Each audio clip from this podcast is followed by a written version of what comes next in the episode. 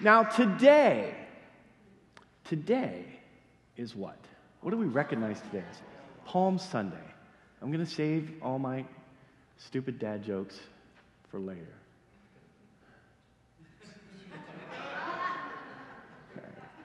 it's Palm Sunday, all right?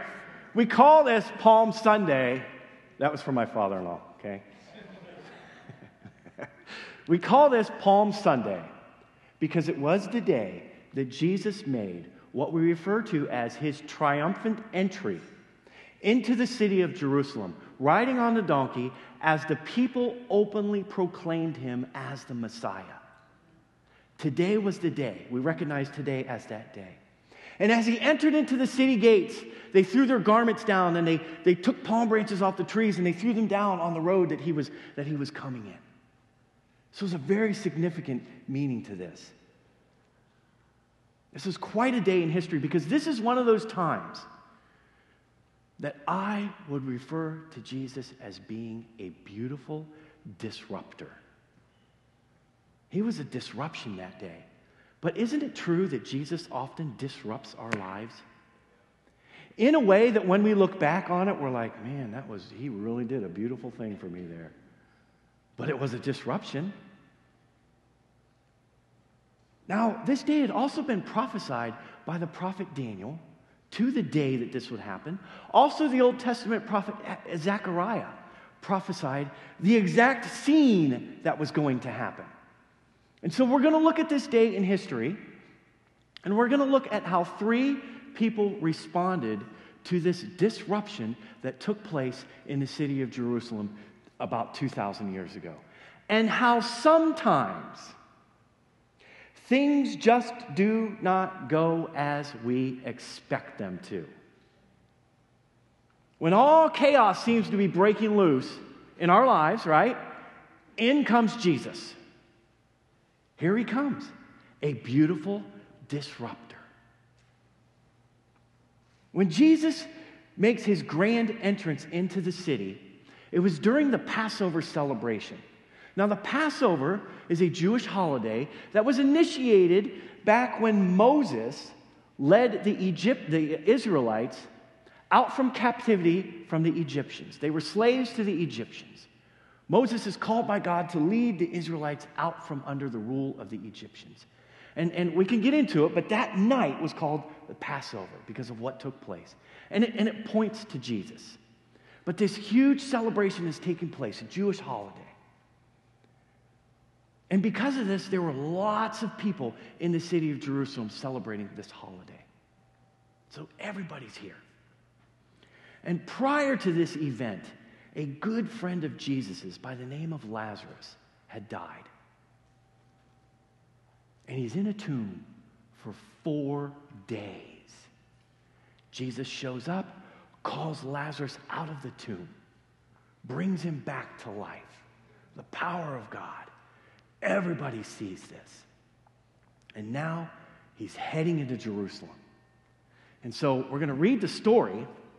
We'll read the whole story and then we'll kind of break it down. We're going to read the story that's in the Gospel of John, and it's in uh, chapter 12.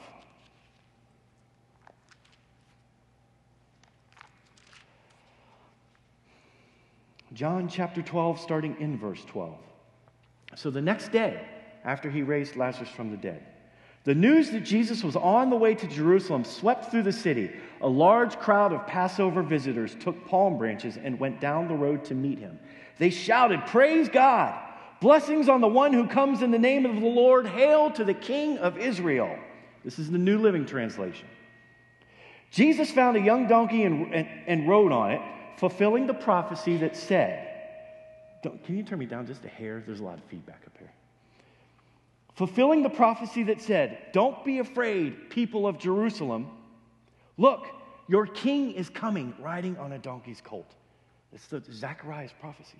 His disciples didn't understand at the time that this was a fulfillment of prophecy. But after Jesus entered into his glory, after he ascended into heaven, they remembered what had happened and realized that these things had been written about him. Many in the crowd had seen Jesus call Lazarus from the tomb, raising him from the dead, and they were telling others about it. That was the reason so many went out to meet him, because they had heard about this miraculous sign. Then the Pharisees, the religious leaders, said to each other, There's nothing we can do. Look, everyone has gone after him. See, Jesus knew Scripture. I don't think we can just make the assumption that he knew Scripture because he was the Son of God, so he knew everything. He knew Scripture because his parents taught him well. And he, he knew growing up, I'm sure, that he was something, the Son of God. There was something there, but he studied Scripture. He knew the prophecies. He knew exactly what day this was and what was to take place. And make no mistake about this beautiful disruption because prophecy was being played out before everybody's eyes. Now, there's three groups of people who we're going to look at who took place in one of the greatest scenes in world history the crowd of people, the Pharisees, the religious leaders, and then Jesus' disciples. And what each group came to find out is things were not going to turn out as they had anticipated. And isn't that how life is for us sometimes? Like,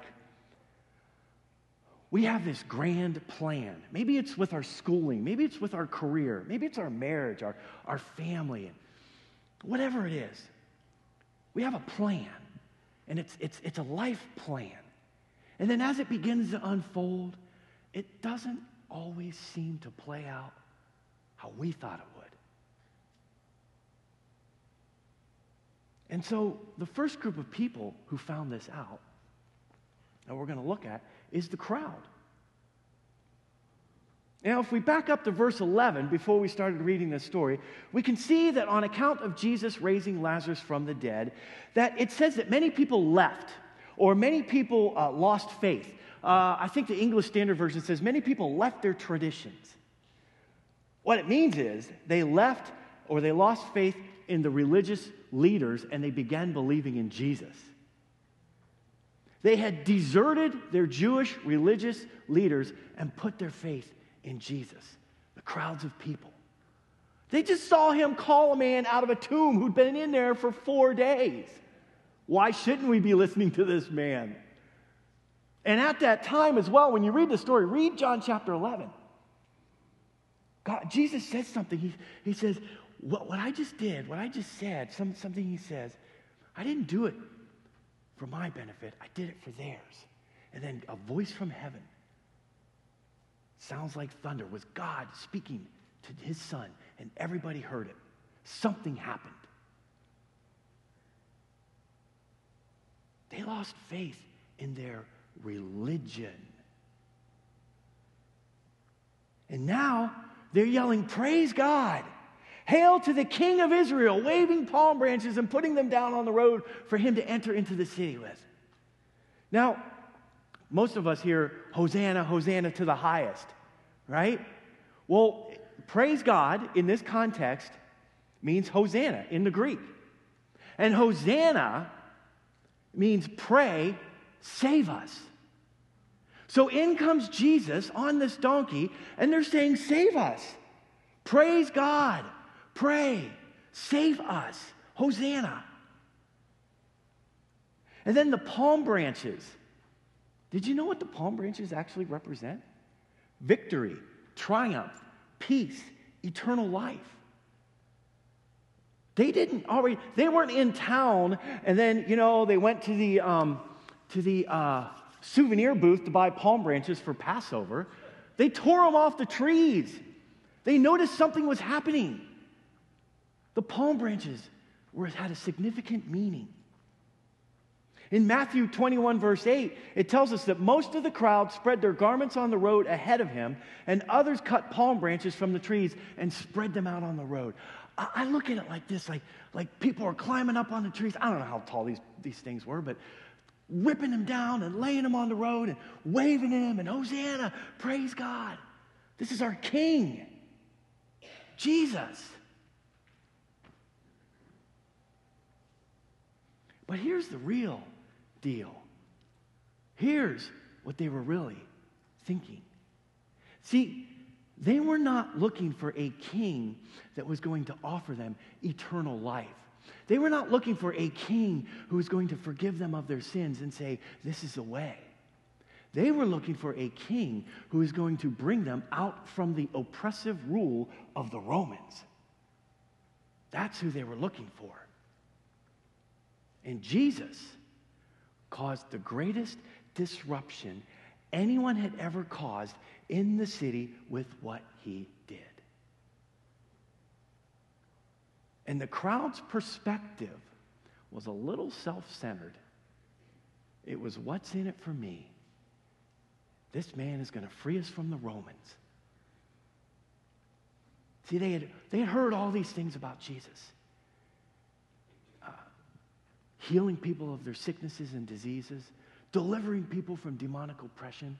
Lazarus wasn't the first person he raised from the dead. And then these teachings that he did of, of the kingdom of God how he ushered in the kingdom of God and, and, and, and had these teachings that nobody had heard of or, or nobody had spoken like he did, and, and these feelings that they were getting when they would hear, hear Jesus speak. This was for real. But he's got to be the one to free us from the Romans. It has to be him.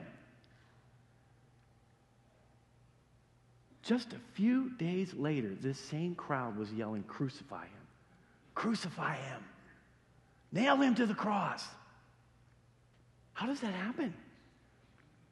See, they did not understand the depth of everything that was taking place. And this is what happens when we only think of ourselves. It's a little self centered. And it, really, truth be told, we, we, all, we all do that sometimes, right? We all just like, it's just, I, it's just me right now. But when we're not looking at the grand scheme of things, when we're not looking at maybe what the depth of a situation is. See, when Jesus didn't turn out who they wanted him to be, they turned on him in a matter of days. And I, I, I think of, of the spiritual activity that was happening in Jerusalem that day. How the crowd just hailed him as the Messiah one day, and four or five days later were yelling, Crucify him. Think of the demonic activity and the angels and all of that stuff that was taking place, and the frenzy that was whipped up, and all of this stuff. and then, so that's the crowd. But then there's the Jewish religious leaders, the Pharisees. Now, the thing about the Pharisees is they knew prophecy, they knew the scriptures, they knew what was to take place for their coming Messiah to enter into the scene. Really, they should have seen this taking place and recognized what was going on. Far too often we read the Bible and we look at the Israelites, right? Like how, oh my goodness, they wandered around in the, in the desert for 40 years and they were so stupid. I would have never been like them. I would have seen what they were doing and, and recognized that. Actually, no, we are just as, that's why we were referred to as sheep. Sheep aren't the smallest, the smartest. We're just like them. You know, we take one, one step forward in our faith and two steps back. Something happens and another step forward. And we, we're all a work in progress. But the Pharisees, now, they were teachers of the law, teachers of the scriptures. They studied this stuff. They should have known. Like, for instance, the, the prophecy from Daniel, 400, almost 500 years prior, I think. In Daniel chapter 9, he prophesied that this would happen to the date. The angel Gabriel visits Daniel and he gives him this message, this prophetic message about the coming Messiah. And Daniel writes it down. And it's, it's, it's you got to do some studying. And that's, thank goodness we have scholars that do this stuff. Because it's like 70 weeks and 67, you know, there's numbers in there. But it was to the date, to the day that this would happen. Why, why, weren't there, why wasn't there a calendar in a Pharisee's home or in their study room or something? Why, why, why did they, how did they miss this? But then, okay, okay, so you know what? Let's just, whatever. It's not clear. It's, it's in weeks. It's in whatever. It's, you know, it's prophecy, we're not too sure. How about Zechariah's prophecy? Zechariah in chapter 9 prophesied that the Messiah, your king, would come into, into Jerusalem on the colt of a donkey. Did anybody say to themselves, you, you, Did you read Zechariah? There's a few Pharisees that their eyebrows were perking up, right? But for the most part, they didn't like what they were seeing. I want to know how they missed it. I mean, we kind of know. I mean, it's, their hearts were hardened. But, but here's the deal their perspective. So, so the crowd was kind of, what's in it for me? Kind of self centered, like, like we, we want something else out of this man. The religious leaders was a point of control. See, their perspective on this entire scene was we are in control, not Jesus. We are. And he had been disrupting things now for three years. We're not happy with this guy. He most definitely did not fit the mold that they created their Messiah to be like when he was to come to the earth. They also had God in a box and said, Here is how God should be, and this is how we think he will act. And they set up all these laws and systems for people because it, was, it turned into a religion. And this is not how our Messiah is going to enter the scene. Not like this. Not, not talking to the downtrodden and the oppressed and the, the, the, drug addicts and the prostitutes and the alcoholics and the tax collectors. Not, no, no, not our Messiah. Absolutely not. And this is why they reacted the way they did. In, in, in, in uh, uh, verse 19, then the Pharisees said to each other, There's nothing we can do. Look, everyone's gone after him. They lost control of the situation. And in Luke 19, when Luke, when Luke records this, he, he tells Jesus, he, he, the recording of Luke is this the religious leaders go to Jesus and they're like, Would you tell them to stop praising you as the Son of God, as the Messiah? And Jesus says, If I, if I tell them to stop, then the rocks will burst out in cheers, the rocks will cry out.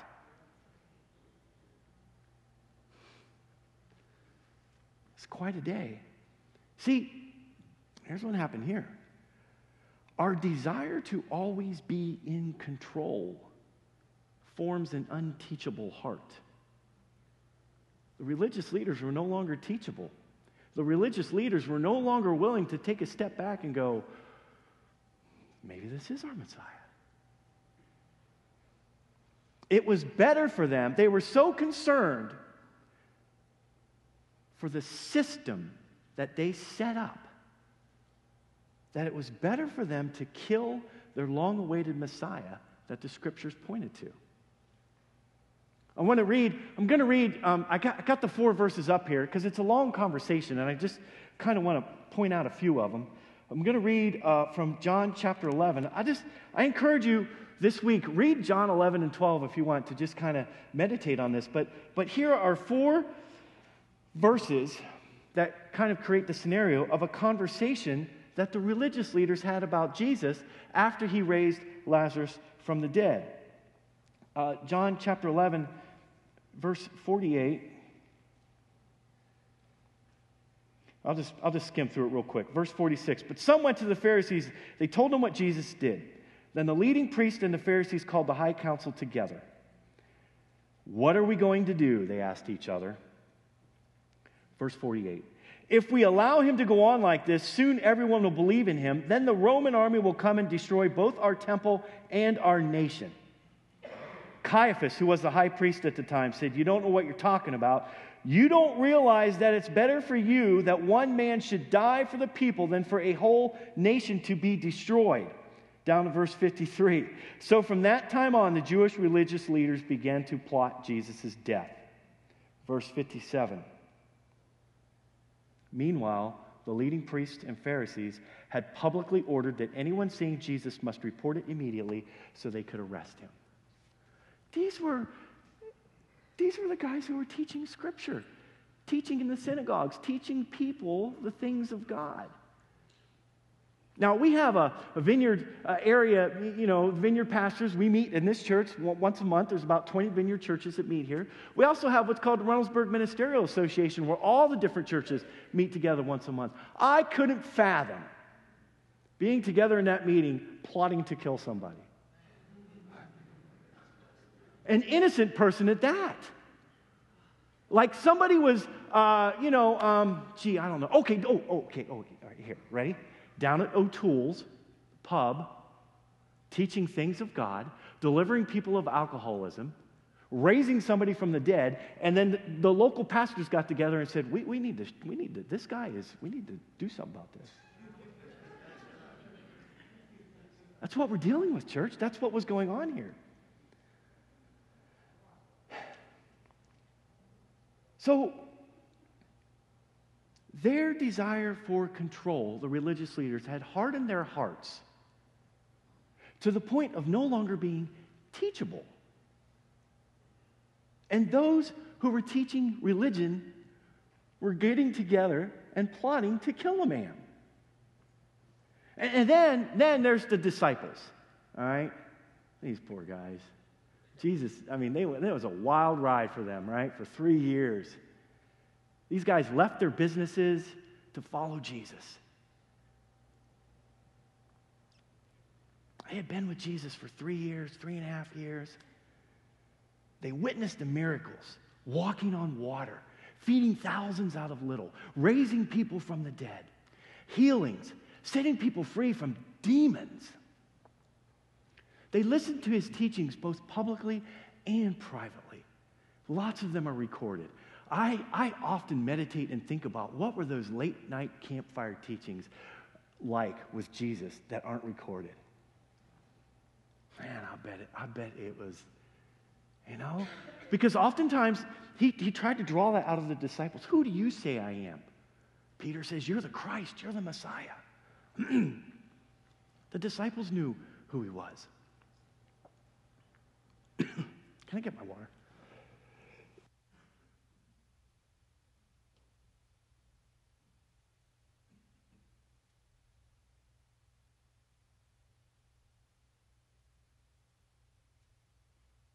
The disciples knew who Jesus was, but he told them not to say anything.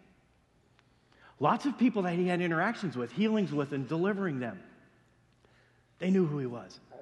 Some people he even told who he was. But he said, Don't say anything because my time has not come yet. It wasn't time. and now it's time. It's here. It's here, boys. it's going to happen. The day the people will openly proclaim Jesus as their long awaited Messiah is now here. Think about the range of emotions, right? Peter's probably, Peter's pumped, man. Peter is amped. We always think of Peter as like this goofball that always said things he wasn't supposed to say. Man, Peter was so sold out for Jesus. He was the only one that got out of the boat when Jesus walked on the water. The rest of the disciples, the crowd, the religious leaders, all the emotions are being played out here. The crowd proclaiming him as the king that the disciples knew that he was, the religious leaders setting out to arrest him because he was causing a disruption that was going against their religious system. Jesus making his triumphant entrance into the city of Jerusalem, but it was not going to turn out how the disciples expected. Because the crown that Jesus was about to wear was not going to have jewels in it. Prior to this scene, Jesus told the disciples in Matthew chapter 16, verse 21. He tells them what's going to happen.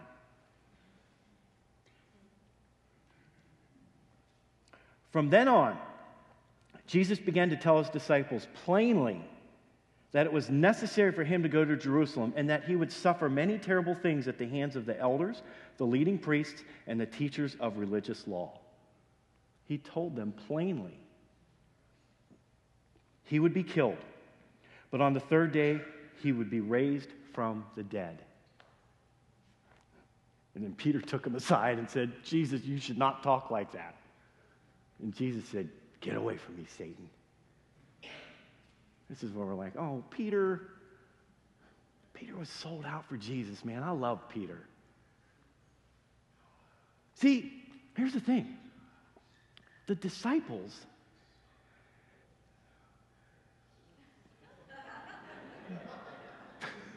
The disciples.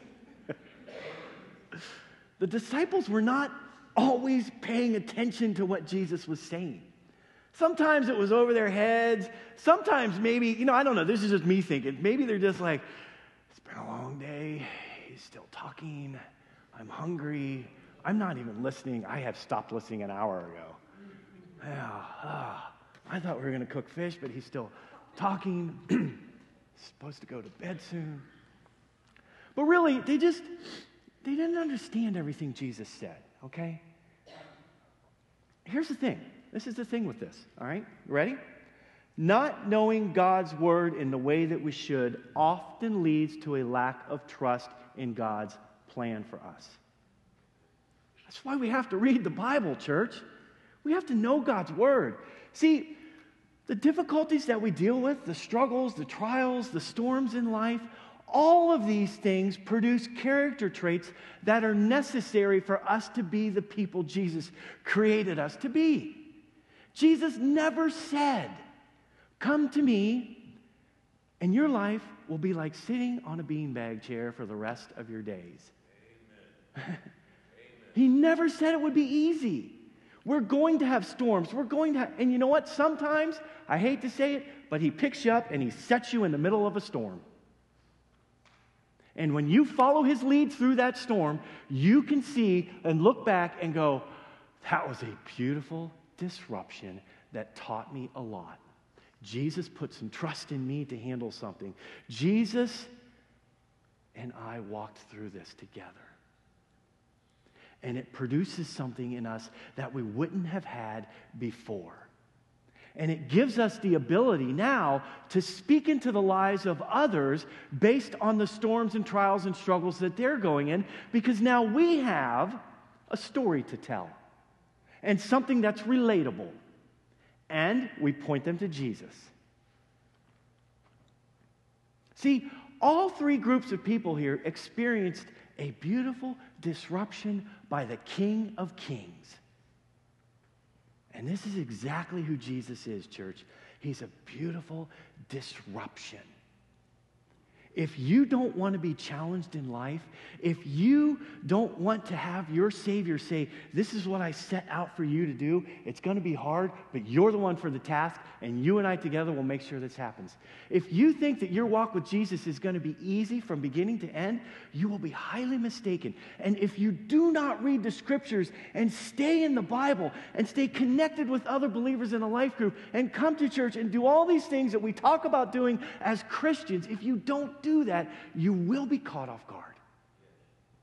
And the storms will blow you over.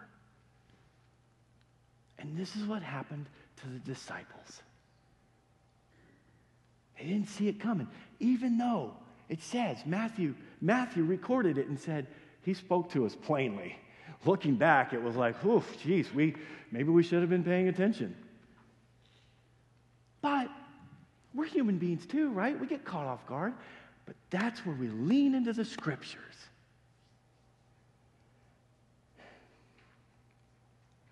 See, maybe we're dealing with stuff.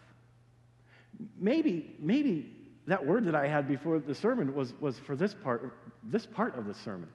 Because that wasn't planned, okay? Maybe you're dealing with an addiction. Maybe you're dealing with money stresses and, and failures and, and, and whatever. Or, or maybe it's depression and anxiety, health issues, relationship issues, marriage issues, raising your children issues, uh, you know, family issues, career issues, school, whatever it is, and life isn't going the way you thought it, would, it, was, it should be going. Or maybe you are just in a rut and you need something bigger than yourself to get you through. See, when we invite Jesus to be a part of our storm, to be a part of our problem, to be a part of our life, he comes in and he disrupts everything. He shakes it up. And, and this beautiful disruption leads to a new perspective on life. Because what was once upside down, Jesus turns right side up. And in the midst of it, we're like, oh, this, what's going on? And now we're like, we, we, get, we get so used to, to being in a negative atmosphere, to, to being in dysfunction, to being in, in, in, in never ever, you know, things working out, and, and I'm never going to get here, I'm never going to get there. And we get so used to it, but we never invite Jesus in. Because Jesus is the one that will turn it all right side up. And it takes time. I recently had, had, had, had, a word from the Lord. I was like, oh, you know, I was kind of lamenting, oh, come on, God, could you do this and that and the other? And, you know, it's just me here and blah, blah, blah, right? We, is it just me? Am I the only one that does that? You know what he said to me? He said, Chip, your impatience is getting in my way.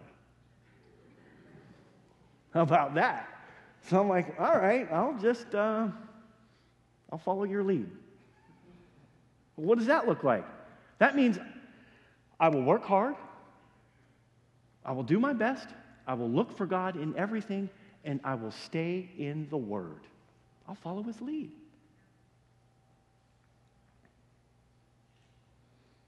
See,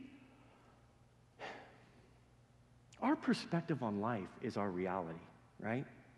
There's a lot of things that go into the creation of our perspective our childhood, our background, our family dynamics, our life's experiences. And all of these things contribute to the framework in which we see the world. And what happens is that our perspective on life changes as our relationship with Jesus grows. He begins teaching us. He begins putting things in order. He begins to say, you know, you, you really focused on this, but I need you to be focused on that. Or, or in my case, hey, Chip, would you just back it up a little bit? Put it in neutral, buddy. Just, just let me do a few things first. It's called, I call that following his lead. Listen, I love this, this verse, verse 16. The, his disciples did not understand at the time that this was a fulfillment of prophecy. But after Jesus entered into his glory, after he ascended into heaven, they remembered what had happened and realized that these things had been written about him. I, I, picture it like this. Maybe I'm wrong, maybe I'm not, I don't know. But if you're familiar with the upper room in the book of Acts, chapter 1, chapter 2, where they're waiting for the Holy Spirit to come down, Jesus says, just hang tight over there, things are going to happen. And they're just hanging out, they're preaching the gospel, they're, they're going about town, but, but there's like a hundred, over a hundred of them, and, and they're just talking about you remember this? You remember that? How did we miss it? I don't know, man. I just, whatever. And they remembered all the things that Jesus did. And then they said, this is, he was fulfilling prophecy. And we were right there. We were a part of it all. I, I love that because, because here's the deal. It wasn't until their relationship with Jesus was to a point that they fully understood what took place that day in the city of Jerusalem. It isn't until our relationship with Jesus is at a certain point until we fully understand what it is that He is going to do for us or is doing for us. And if we don't know the Word, we're going to miss out on it, really. So bring it home with this.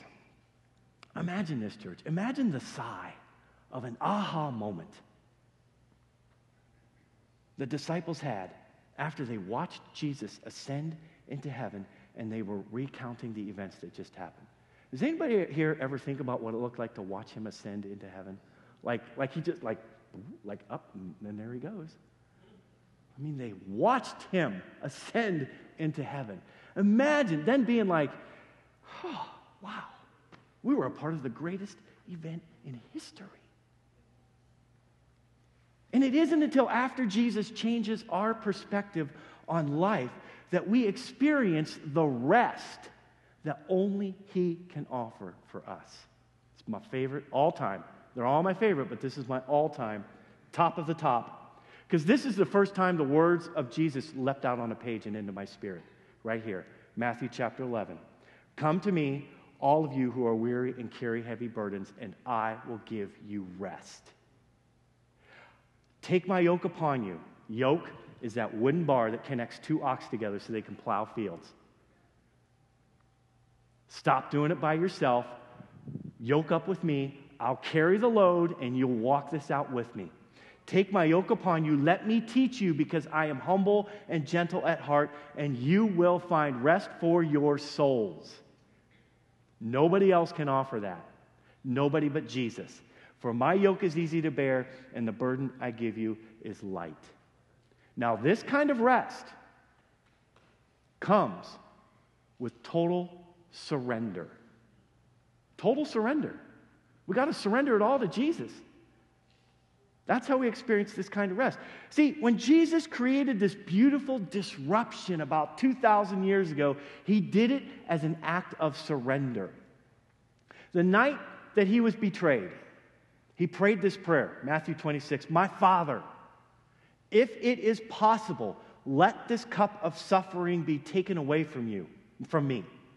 Yet I want your will to be done, not mine. Jesus was in the garden. This would have been Thursday night, praying, praying, praying. I don't want to do this, Father.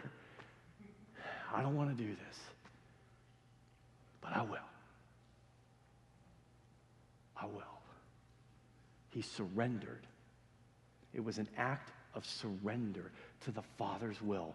And by doing so, the Father supplied Jesus with everything he needed for what he was about to go through. The sins of the world upon him, past, present, and future. And it isn't until we completely surrender to Jesus that he supplies us with the rest that we need for our souls. And it isn't until we completely surrender to Jesus that He disrupts our lives in a way that brings clarity and everything is now right side up. And it isn't until we completely surrender to Jesus that we experience the fullness of the kingdom of God as originally intended. And that fullness begins with the beautiful disruption of our Savior, the Messiah, Jesus. Amen? Amen. Let's pray.